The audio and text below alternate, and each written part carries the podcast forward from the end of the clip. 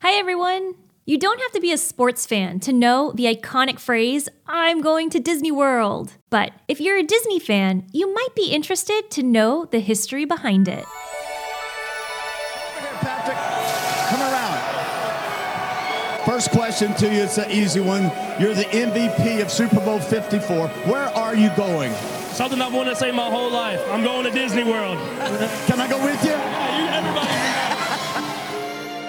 It all started in 1987 after Super Bowl 21, when New York Giants MVP Phil Simms was asked what he's going to do next. He then proclaimed, I'm going to Disney World. This wasn't necessarily an off the cuff reaction for Simms, though. It turns out it was a part of a new campaign by the Disney company called the What's Next campaign. It was the brainchild of then CEO Michael Eisner's wife, Jane Eisner. The couple was having dinner with the first people to fly completely around the world without stopping. Jane asked them what they could possibly do next now that they have accomplished the pinnacle of their aspirations. To which they said they were going to Disneyland. Well, she thought that sounded like a great slogan for an ad, and so the iconic phrase was born. Every Super Bowl has had an ad featuring someone from the winning team, from MVPs to coaches, saying they're going to Disney World since 1987, with the exception of the year 2005. Although it's unclear why 2005 was the exception, the campaign picked up right where it left off in 2006.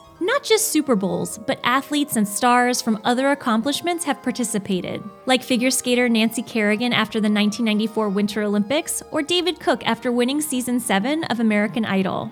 Okay, not to spoil the magic, but participants of the campaign do get compensated tens of thousands of dollars to say those five famous words. But regardless, the fanfare and excitement are infectious, and I guess you can say the campaign still works because it makes us all want to take a trip to Walt Disney World.